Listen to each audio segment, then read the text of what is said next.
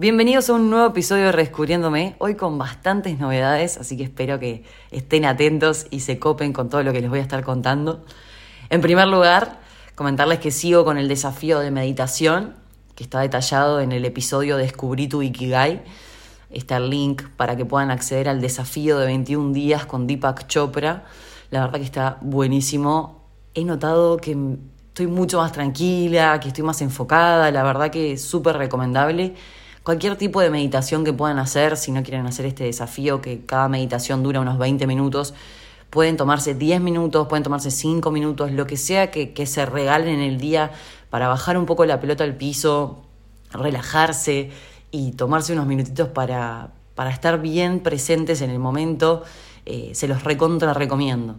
Así que, dicho eso, quiero comentarles también que estoy súper contenta de haber lanzado mi audiolibro en la plataforma Audible de Amazon.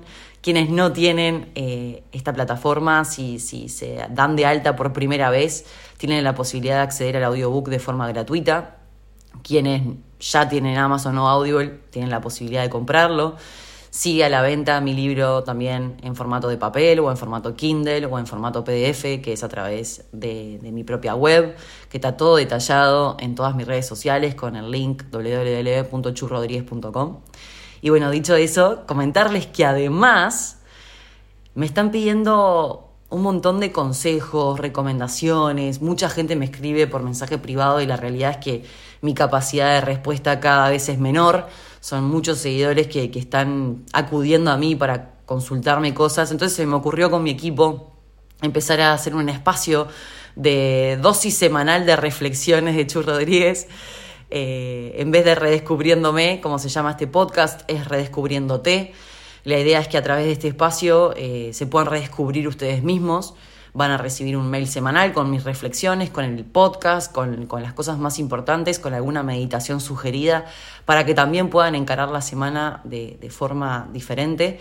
Mi idea es enviar este, este mail los lunes con todas mis reflexiones y nada, la idea es que eh, después esto va a ir incrementándose, vamos a tener charlas, va a haber un montón de cosas, pero bueno, de, de ahora en más estaría este espacio redescubriéndote para que ustedes mismos se puedan redescubrir más allá de este episodio, más allá del podcast en general, más allá de mis videos en TikTok, en Instagram, lo que sea, todo el contenido que hago, la idea es que ahora eh, tengamos un objetivo eh, más específico, que es que cada uno logre redescubrirse así como lo hice yo. Y antes de meterme de lleno en este episodio, quiero hacer una aclaración que, que es básicamente qué es lo que implica redescubrirse. Y para mí redescubrirse fue todo un viaje interno que implicó mucha eh, autoexploración y reflexión muy profunda sobre mí misma, sobre quién fui, sobre los años que viví tal vez más por la gravedad, sobre los años que sufrí más, sobre los años que evadí el dolor, sobre los años que estoy más conectada, sobre la conciencia que tengo hoy en día, sobre mi relación con la soledad, mi relación con mi familia, con mis amigas, o sea, cómo realmente eh, he logrado como un upgrade, como un level up, como un generar mejores vínculos. Eh, obviamente todo porque yo me siento mucho mejor conmigo misma.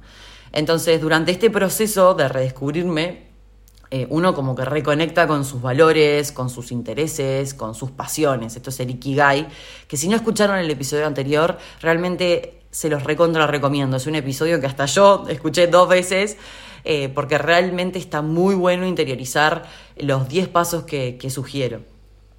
Y la realidad es que, más allá de ser un proceso que, que reconectás con los valores, con los intereses y con las pasiones, también reconectás con aspectos de tu personalidad que tal vez te hacen ruido, o cosas que tal vez tenés olvidadas, o que ni sabías que tenías, porque tal vez estabas en un vínculo que te estabas sobreadaptando a ese vínculo, entonces estabas olvidando tus pasiones, tus intereses, entonces tenés que como redefinir esa identidad que tenés. Y la verdad que lo que implica es ser muy consciente de todas las experiencias pasadas, de todos los aprendizajes pasados y tratar de, en base a todo eso que fue pasando, empezar a moldear una identidad más actualizada, eh, con, con todas las vivencias, con todos los aprendizajes y con los objetivos que tenés hoy en día. Eh, la realidad que el objetivo de redescubrirse, y por eso estamos eh, planteando este espacio Redescubrite, es crecer, es sanar, es encontrar una mayor autenticidad en, la vida que tenemos hoy en día. O sea, si ustedes me, me preguntan, Chu, ¿vos cómo te definís? Auténtica, genuina, directa, frontal. Eh, yo creo que, al, redescubrirme em, fue como la oportunidad de conocerme a mí misma a un nivel tan profundo y abrazar esa versión tan genuina y plena de mí misma, que me encantaría que, que se sumen en este viaje de redescubrirse y de realmente entender cuáles son sus motores, cuáles son sus aspiraciones, cuáles son las cosas que entienden que deberían ajustar para tener una vida no sé, más plena? Eh, ¿Qué cosas tienen que trabajar para realmente sentirse a gusto cuando estén con ustedes mismos? El otro día hablaba con, con la novia de mi viejo y me dice, pa, no, detesto estar sola este fin de semana porque no pude ver a tu viejo. Le digo, pero pará, ¿te escuchás lo que estás diciendo? ¿Cómo detestás estar con vos misma? Tenés que trabajarlo. Y Ali, si me estás escuchando, la verdad es que después intercambiando, me dijo, no, sí, tenés razón, o sea, no fue la forma que lo quería decir, o sea, le digo, ojo con las palabras, porque las cosas que nos decimos también impactan en nuestro subconsciente y también es como que, bueno, nos creemos que sí, que somos horribles, pésimos estando con nosotros mismos y la realidad, gente, es que si uno no aprende a estar bien con uno mismo, eh, obviamente que somos seres sociales y que la idea es que podamos socializar con la gente, vamos a terminar muy frustrados porque si si vos que estás con vos mismo desde que te despertás hasta que te acostás y desde que, te, desde que naciste hasta que te vas a morir no lográs tener un vínculo sano con vos mismo, es muy difícil que puedas construir relaciones sólidas con el resto de las personas, porque por lo general terminás eligiendo por desesperación o conformismo, porque como no sabes estar vos solo, tenés la necesidad de todo el tiempo estar haciendo planes, todo el tiempo haciendo cosas y tal vez hasta perdés el filtro de en quién invertir tiempo a conciencia porque como lo único que querés hacer es no estar solo, porque lo único que querés hacer es evadir estar con vos mismo, terminás accediendo a planes o accediendo a personas que en verdad no te suman en tu proceso de redescubrirte. Y bueno, dicho eso, eh, me voy a meter de lleno en este, en este episodio, que si bien es cambiar de década, el efecto que tiene cambiar de década, yo creo que es el efecto que tiene el paso del tiempo, ¿no? O sea, cada vez que vamos madurando, que vamos creciendo, eh, también este redescubrirse, ¿no? Que yo creo que es la palabra que, me define hoy en día y que creo que a todos nos, no es que nos defina, pero si no es como que nos marca un rumbo o un norte hacia dónde queremos ir, es seguir aprendiendo de nosotros mismos, eh, nada, como valorar todas las experiencias que tuvimos, tratar de identificar patrones, tratar de identificar creencias limitantes que tenemos, cuál es nuestra relación con las personas que nos rodean, cuál es nuestra relación con el dinero, cuál es nuestra relación con el trabajo, qué conceptos tenemos, ¿no? Y bueno, tratar de, con las herramientas que tenemos y con las cosas que vamos haciendo, tratar de que esa vida sea como un sistema que nos haga felices, o sea, que realmente nosotros podamos hacernos cargo de, qué es lo que queremos. Y yo creo que, que, si bien el paso del tiempo y cumplir años eh, nada, obviamente que tiene un impacto año a año, yo creo que el cambio de década puede tener un impacto mucho más significativo en la vida de un ser humano. De hecho, yo cuando cambié de década eh, a los 30 fue, wow, o sea, realmente eh, qué cambio. Y me imagino que no sé quién me está escuchando, no sé qué edades tienen, pero cada uno debe haber vivido un proceso diferente, obviamente. O sea, yo creo que la década de los 20 sos más chico, pasás como de la adolescencia a la juventud y bueno, estás estudiando todavía, como que te estás formando como persona.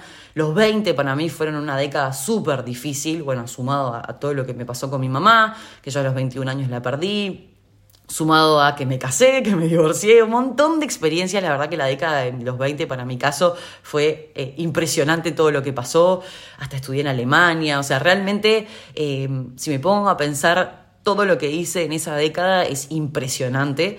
Eh, hice un máster, me recibí, eh, falleció mi mamá, eh, no sé, un montón, montón, montón. Me compré una casa con préstamo de banco con mi ex marido, la vendimos, o sea, perdimos plata, un montón, montón de cosas que a lo que los invito es a conectar con cada una de esas décadas que ya pasaron. Tal vez solo pasaste la década de los 20, tal vez ya pasaste la de los 30, la de los 40, lo que sea. Y está bueno hacer como el ejercicio de volver para atrás y entender qué fue lo que pasó. Y yo creo que hoy en día, eh, nada, es como que a veces ponemos demasiadas expectativas a, bueno, la década que viene voy a hacer tal cosa, o el año que viene, no, no, pongamos el enfoque en la década, ¿no? Pero es como que muchas veces nos autopresionamos tanto de qué es lo que queremos lograr en cierta década que si después las cosas no se dan como lo habíamos pensado, puede llegar a frustrarnos mucho. Y yo me acuerdo que cuando era más chica siempre asociaba que no, que yo antes de los 30, para mí 30 era como eh, ibas a ser un, viejo, una vieja. Eh, antes, y esto lo hablo en mi libro Desamor en la Era Descartable, antes de los 30 yo ya quería tener mis hijos, mis perros, mi casa, mi proyecto, mi todo.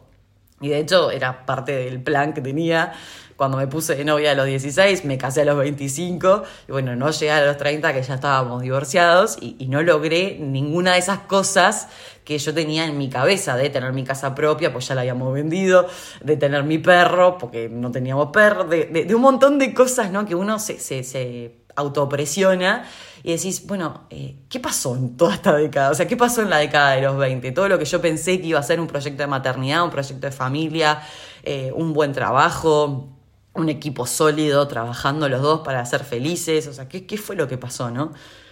Y a veces puede ser muy frustrante porque como vos te autopresionás tanto y te pones metas que, tal vez cuando eras más chico creías súper realizables y te das cuenta que en verdad tenés 30 años y que no tenés casa, no tenés perro, eh, nada, no, tenés el mejor trabajo del mundo, eh, capaz no tenés los mejores amigos del mundo, o sea, cada uno obviamente le va a ir resonando en temáticas distintas porque a todos nos afectan en, en aspectos diferentes, pero bueno, creo que hay algo que que nos pasa a todos, que es un común denominador, es que eh, creemos que, la vida es como un manual y que tenemos que ir siguiendo ciertos pasos que es lo socialmente aceptado. Y la realidad es que esto no es una carrera, que la vida es totalmente diferente para todos, que puede dar giros en cualquier momento. De hecho, ayer eh, nada, salí y un compañero de trabajo me dice, mira, eh, me dejó mi novia.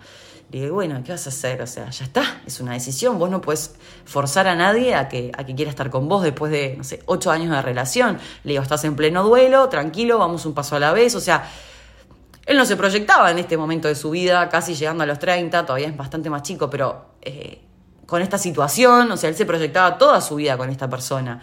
Y bueno, a veces la vida da estos giros que tal vez son inesperados o tal vez eran esperados pero no lo querías ver porque vieron que no hay peor ciego que lo quiere ver.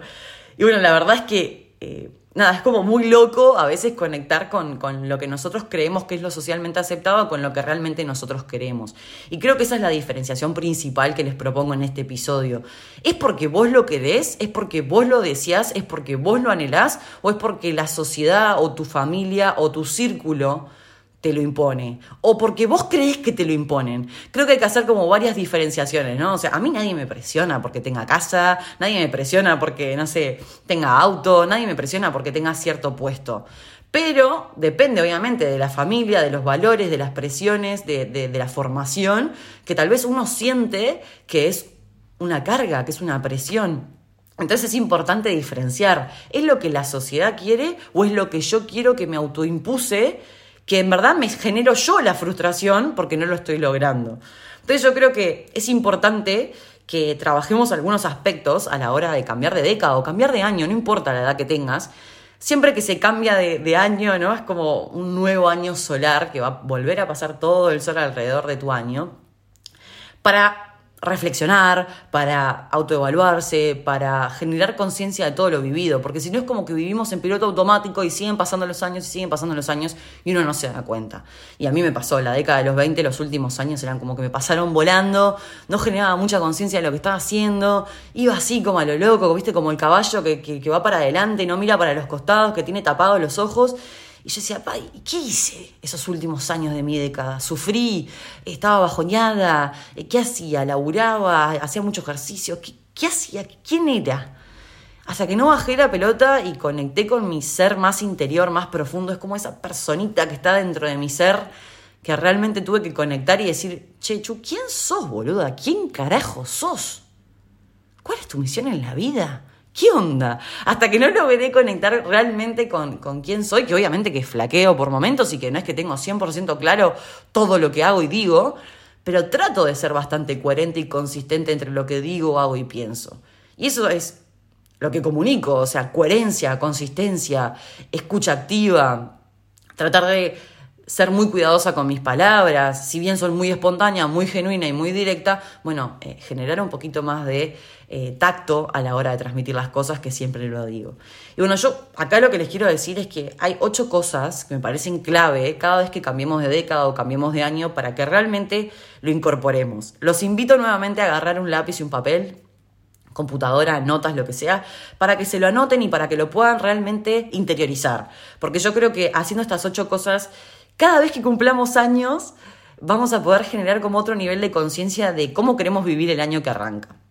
En primer lugar, es un momento de reflexión y autoevaluación. La idea es que te puedas conectar con tus logros, con tus experiencias, con qué metas alcanzaste y básicamente lo que vas a hacer es evaluar todo tu progreso personal y profesional y establecer nuevas metas para el año que comienza. La segunda cosa es cambios de perspectiva. O sea, cuando cambiamos de, década o, cumplimos un año más, con el paso de los años, eh, capaz nuestras prioridades y nuestros valores cambian. Bueno, la idea es que, que puedas generar esa nueva perspectiva y esa nueva, nueva forma de ver la vida, reevaluando lo que realmente es importante y significativo para vos. Yo creo que a medida que, que fui madurando, que ya ni reconozco a la Chu de antes, le soy sincera, es como que no entiendo quién era ese ser que vivía, que pobre, loca, es como que, nada, la verdad que te felicito por el logro que hiciste, porque la verdad que vivías a los ponchazos, no conectabas jamás con tu interior, no tenías ni la menor idea, pero bueno, eh, me permití cambiar de perspectiva y con el paso de los años pude como reevaluar realmente qué es lo que importa, cuáles son mis prioridades hoy en día, ¿no? Y, ese cambio de perspectiva es lo que me hace hoy sentirme tan plena, tan feliz, tan consciente de lo que siento, que, realmente es un placer em, tener instancias conmigo misma.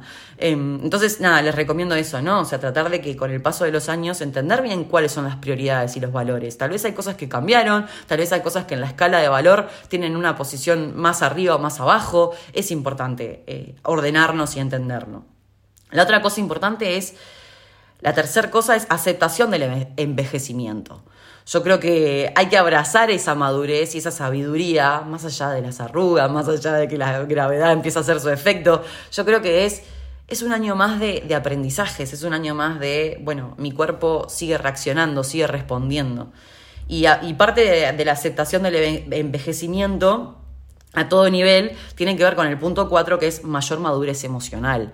O sea, nosotros a medida que vamos cumpliendo años empezamos a generar mucha más conciencia y madurez de cómo manejar las situaciones. O sea, la verdad es que todos los desafíos que se nos van presentando, vamos aprendiendo todas las lecciones, los aprendizajes que nos traen todas las las cosas que nos van pasando y, esto que trae aparejado una mejor gestión de las emociones. Y esto lo vemos en la escuela de coaching que estoy estudiando la certificación en coach ontológico, que me la preguntan siempre, así que se las voy a decir. Es la escuela de PNL y coaching de Argentina de Lidia Murdep.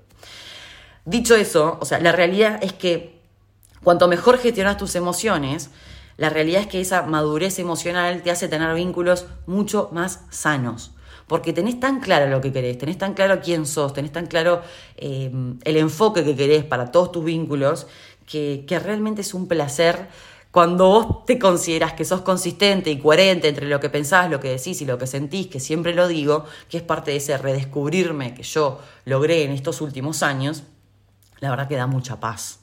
Y eso me lleva al punto 5, que es generar nuevas metas y aspiraciones. Está buenísimo que cada vez que cambiemos de año decir, bueno, ¿cuál es mi meta para este año? ¿Qué, qué aspiración tengo? ¿A dónde quiero llegar? ¿no? Y muchas veces yo creo que, que, no logramos esas metas porque como no tenemos miedo, porque como estamos en una zona de confort y bueno, hay, hay que arriesgarse un poco más. Está divina estar en la zona de confort, a veces hay que expandirla o a veces directamente hay que romperla y hay que salir de esa zona. Pero la clave es que cada uno pueda conectar y sincerarse con uno mismo, siendo fiel a uno mismo y decir, bueno, eh, ¿qué meta me voy a poner? ¿Qué aspiración tengo? ¿no? O sea, y establecerlos y trabajar por ellos. Y cuando vuelva a cumplir años o en el tiempo que vos definas, porque capaz no es un año, es dos meses, seis meses, ocho meses, doce meses, bueno, de sentarte y decir, bueno, de esto, de esto que me propuse, lo logré, ¿qué tengo que hacer para cambiarlo? ¿Qué tengo que hacer para realmente lograrlo? ¿no? La sexta cosa que les digo es redefinir la identidad es quién sos. O sea, realmente, ¿quién sos? ¿Y, qué querés lograr? ¿Y quién querés ser en la vida? Y eso está recontra asociado al Ikigai, por eso les insisto que vayan a escuchar ese episodio. O sea, ¿qué querés lograr en la vida? ¿Querés seguir viviendo por la gravedad? ¿Querés seguir haciendo un trabajo que no te llena? ¿Querés seguir haciendo cosas que, no te hacen feliz, que no, te mueven, que te levantás de la cama todos los días y no tenés un motor que realmente te inspire a hacer cosas que estén buenas? Yo creo que tenés que conectar con vos mismo, tenés que ir bien adentro y, sincerarte y decir, bueno, eh, ¿quién soy? La séptima cosa que se asocia a, cumplir años o cambiar de década es mayor confianza en uno mismo. A medida que vamos creciendo, generamos más confianza y yo creo que Ah, si te pones a mirar para atrás lo que eras cuando eras adolescente o hace unos años atrás y te mirás ahora, la verdad que es como que hay años luz. O sea, yo me acuerdo que, la confianza en mí misma era casi nula, que dudaba todo el tiempo. Hoy en día no tengo miedo ni de subir una foto, ni hacer un comentario, ni nada. O sea, porque yo estoy tan tranquila que todo lo que hago y digo es tan en buena fe tan de corazón, tan sin maldad, que no tengo ni la menor duda de que si la otra persona se lo toma mal o, si no le gusta mi comentario, es un problema de la otra persona. Obviamente que tengo autocrítica y tal vez hay momentos que puedo llegar a derrapar como todo ser humano, pero la realidad es que nunca lo voy a hacer en mala fe. Entonces, me di cuenta que en el correr de los años la confianza que tengo en mí misma, sobre todo lo que hago, digo y siento, es increíblemente alta con respecto a años anteriores. Entonces, cada año que va pasando voy ganando más confianza. Y eso obviamente está asociado a las experiencias, a los aprendizajes, ¿no? O sea, a la mayor madurez emocional. Está todo eh, como atado y relacionado. Y obviamente que, esta mayor confianza en mí misma es lo que me hace también eh, confiar en mis proyectos, confiar en las cosas que quiero hacer, confiar en mis metas. Y obviamente que no todo es lineal y que hay metas que son más alcanzables y hay otras que son más difíciles de alcanzar, pero la realidad es que hay, hay que tenerse paciencia, pero hay que tener mucha disciplina. Y yo siempre lo digo, es una palabra que me encanta. Además de la resiliencia, la disciplina es lo que te va a hacer llegar a, lo que querés ser.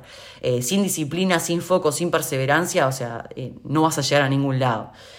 Y por último, yo creo que cuando uno cambia de década o, cambia de edad, lo que sea, em, hay que reflexionar sobre el pasado. Es una instancia para, si bien no te digo, métete en el pasado y escarbalo y buscar lo que pasó y, y seguí machacando con eso porque vieron que exceso de pasado es depresión, lo que les digo es, anda al pasado, cerrá ciclos, Seguí adelante con una nueva perspectiva y trata de que eso sea el motor para inspirarte a este presente o para el futuro que vos querés construir.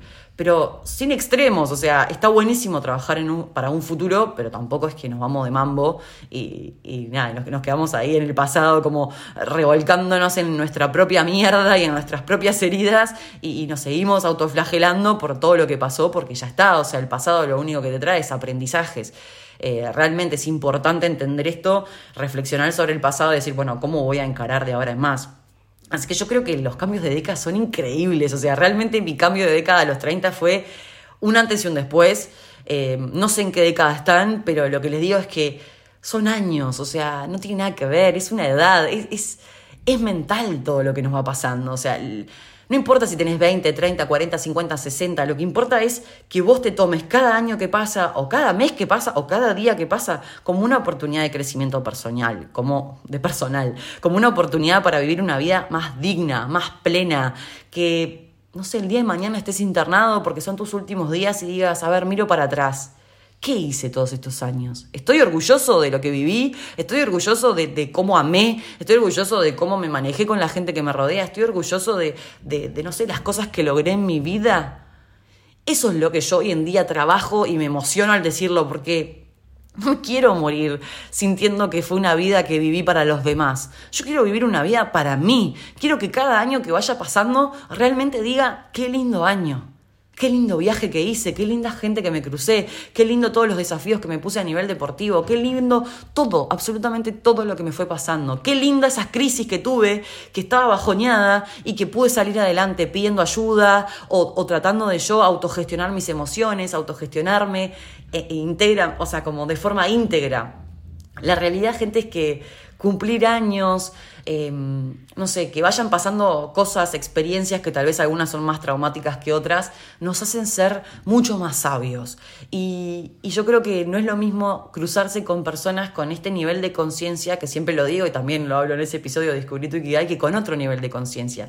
Y quieras o no, pasa a ser un filtro automático. Si, si vos te cruzas con alguien que realmente va a su interior, que trabaja en sí mismo, es un placer, van a ver que es un placer. Y con respecto a cumplir años en sí, es la vida misma, hay que aceptarla, es algo que está fuera de tu control. Entonces lo que te propongo es hacerte cargo de lo que está dentro de tu control, que es tener esa vida, esos años cargados de vida, cargados de energía, cargados de buenos recuerdos, cargados de experiencias. Realmente, a veces nos obsesionamos con el dinero o con generar cosas o con trabajar miles de horas y la realidad es que es un ratito esto. Hay que generar un equilibrio, hay que tratar de estar centrado, hay que tratar de estar en paz hay que tratar de redescubrirse para realmente tener esa vida que cada uno quiere vivir. Así que nada, dicho eso, les mando un beso gigante. Espero que hayan disfrutado mucho este episodio y nos vemos en el próximo episodio de Redescubriéndome. Ya con mensaje semanal de reflexiones de Redescubrite. Les mando un beso gigante. Nos vemos. Chao.